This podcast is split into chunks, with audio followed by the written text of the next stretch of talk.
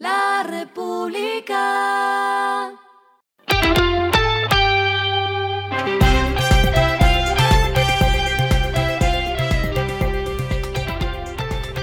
Esto es lo que debes saber al comenzar la semana.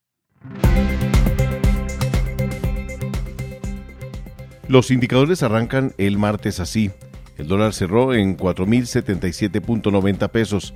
El euro cerró en 4.434.76 pesos. El petróleo Brent se cotizó en 84.7 dólares el barril.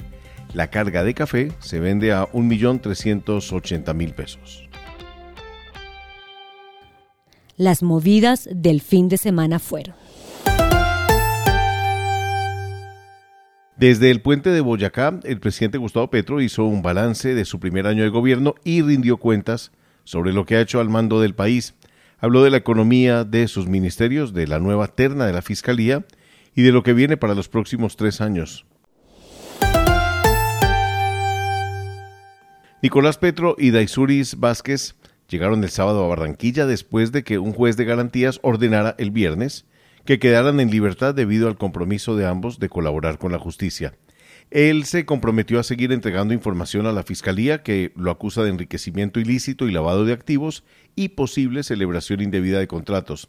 Esa tarea la cumplirá desde Barranquilla, donde ya se encuentra junto a su expareja, aunque sus abogados temen por su seguridad.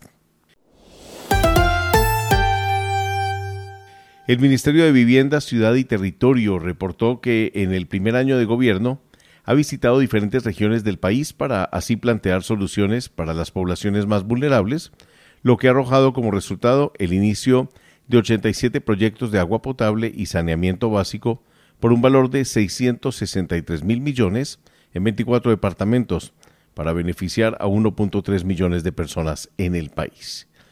La cartera también reportó que se registró un aumento de 500% en los proyectos de agua y saneamiento básico aprobados, pues pasó de 22 en un año a 120 en 11 meses del mandato de Gustavo Petro.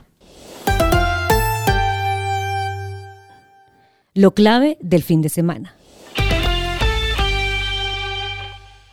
En la noche del viernes, los ministerios de Hacienda y de Minas y Energía anunciaron que, como se venía esperando, el aumento en el precio del galón de la gasolina fue de 600 pesos, tal como sucedió en junio y julio. Con este incremento el precio del galón en promedio quedó en 13.564 pesos.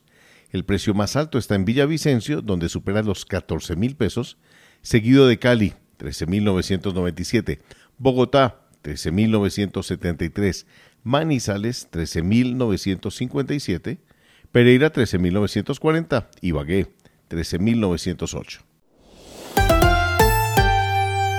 lo que está pasando en el mundo. Donald Trump pedirá trasladar su caso por asalto al Capitolio fuera de Washington. El expresidente apuntó el domingo a la jueza federal asignada al caso en el que se le acusa de intentar anular las elecciones presidenciales de 2020.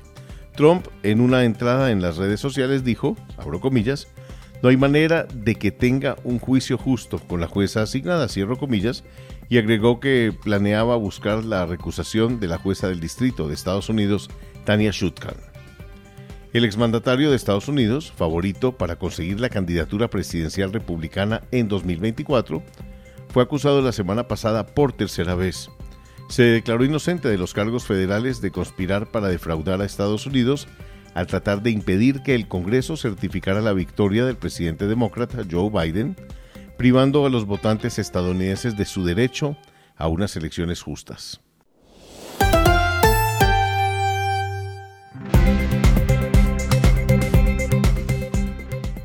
Finalizamos con el editorial de hoy. La economía va regular, el país va mal.